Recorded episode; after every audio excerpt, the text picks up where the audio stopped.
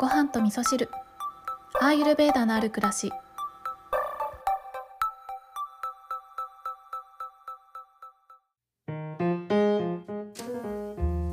こんにちは。土井京子です、えー今日はですねまず最初にメッセージをね一つご紹介させていただこうかなと思うんですけれどもえっ、とちょっと前にねいただいたメッセージなんですけどごはみそネームめめ太郎さん。めめ太郎さんいつもありがとうございます。えー、京子さんこんばんは。明日から自宅療養解除とのことでおめでとうございます。体調が優れない日も欠かさず配信を続けてくださって、京子さんの信念に深く感動しました。そして日に日に体調が良くなっているのが声でわかりました。今日は心がざわついて帰宅してからずっとごはみそ聞きながら料理したり家事してました。以前、平和は自分の心からというような回があったと思うのですが、かっこ曖昧ですいません。今週末は特に自分の心地よいことをして、自分のご機嫌をとって過ごしたいなと思います。京子さんも無理せずお過ごしくださいね。というメッセージをいただいておりました。えーそうですね。自宅療養解除しました。ありがとうございます。で、めめ太郎さんのね、メッセージを読んでいて、思い出したことがあったのでね、今日ご紹介しようかなって思ったんですけど、そう、あの、以前のどこかのエピソードで、平和は自分の心からっていうね、自分の内側から、えー世界をね、平和にしたかったら自分を平和にすることから始まるみたいな、そんな話をしたことがあったと思うんですけど、なんかね、このメッセージ見てて、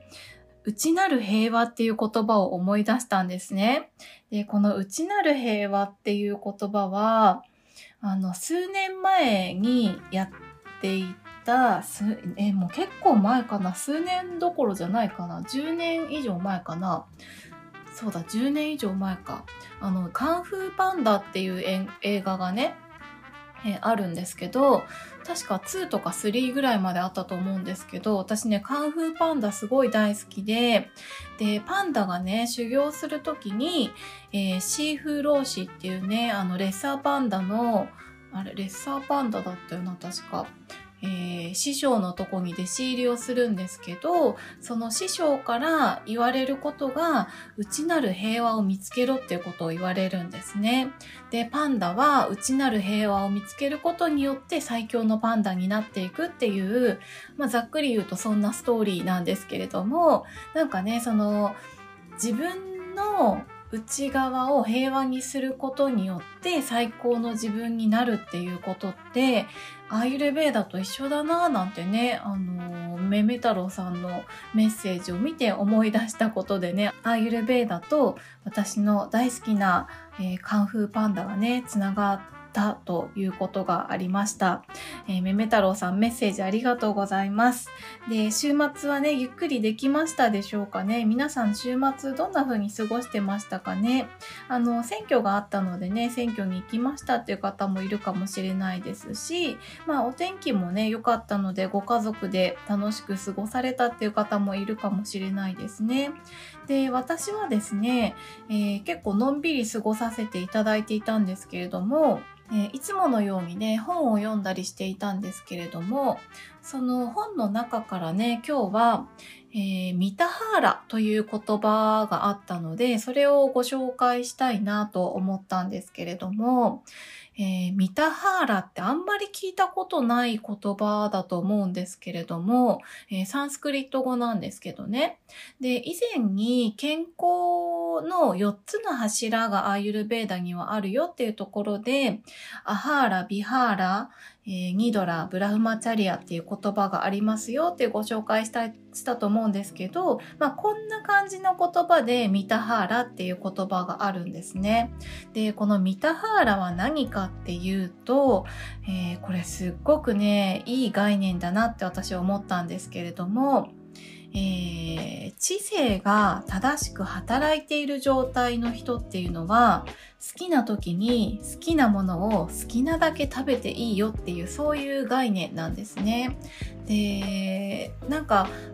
これって多分子供の頃とかは結構そうだったんじゃないかなっていうふうにね、えー、思い返していて結構子供って食べたいとか食べたくないとかはっきりしてるしまあ好き嫌いもあるとは思うんですけどでもね結構体が欲しがってるものを素直に欲しがるんじゃないかなというふうにね、えー、ちょっと思い出して考えていたんですけれども多分誰でもこのミタハーラって、えー、実行できると思うんですけど結構いろんな健康情報とかね、えー、これを食べた方がいいよとか逆に食べない方がいいよとかこういう食生活した方がいいよとかっていう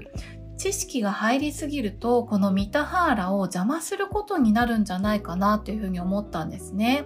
で私自身もやっぱり以前免疫疾患の病気をしたことによってすっごく自分の健康管理に自信がなくなっちゃったんですね。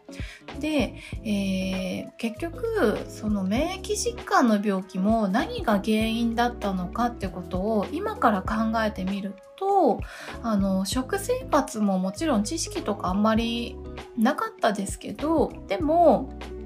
あの知識はなかったけどその知性の部分で自分に必要なものっていうのは食べていたんじゃないかなというふうに今思い出すとねそんなふうに考えられるんですね。ただあの仕事ですよね。私の場合はとにかく仕事のストレスがものすごくあってったので、えー、体的なね負荷もすごくあったし心のストレスというのもものすごくあったので今考えると冷静になって考えてみると多分食習慣とかよりは、えー、仕事のストレスとあとはま睡眠不足とかですね体に負荷をかけすぎたっていうことが、えー、多分病気になった原因だったと思うので食事に関してはそんなに自信をなくしてししまうっていうことは必要ないんじゃないかなっていうふうにね今は考えられるんですね。でなんかいろいろねアイルベーダを学んだりとか、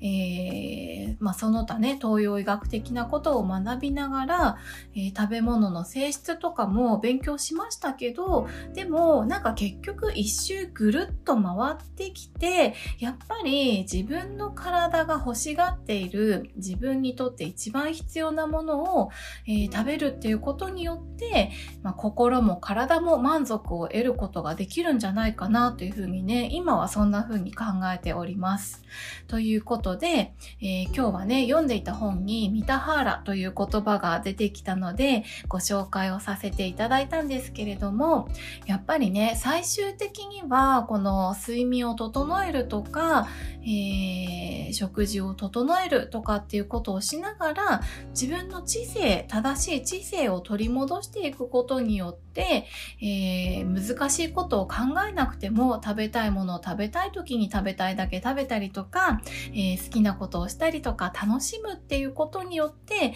自然と心も体も整うっていう状態がね一番理想なんじゃないかなというふうに思うんですよね。なので逆に言うとね特に体に不調がないっていう方はあのそんなにねいろいろとあの頭でっかちにならないようにした方がむしろいいんじゃないかなというふうにね、このミタハーラという概念を本で読んで、えー、思ったところでした。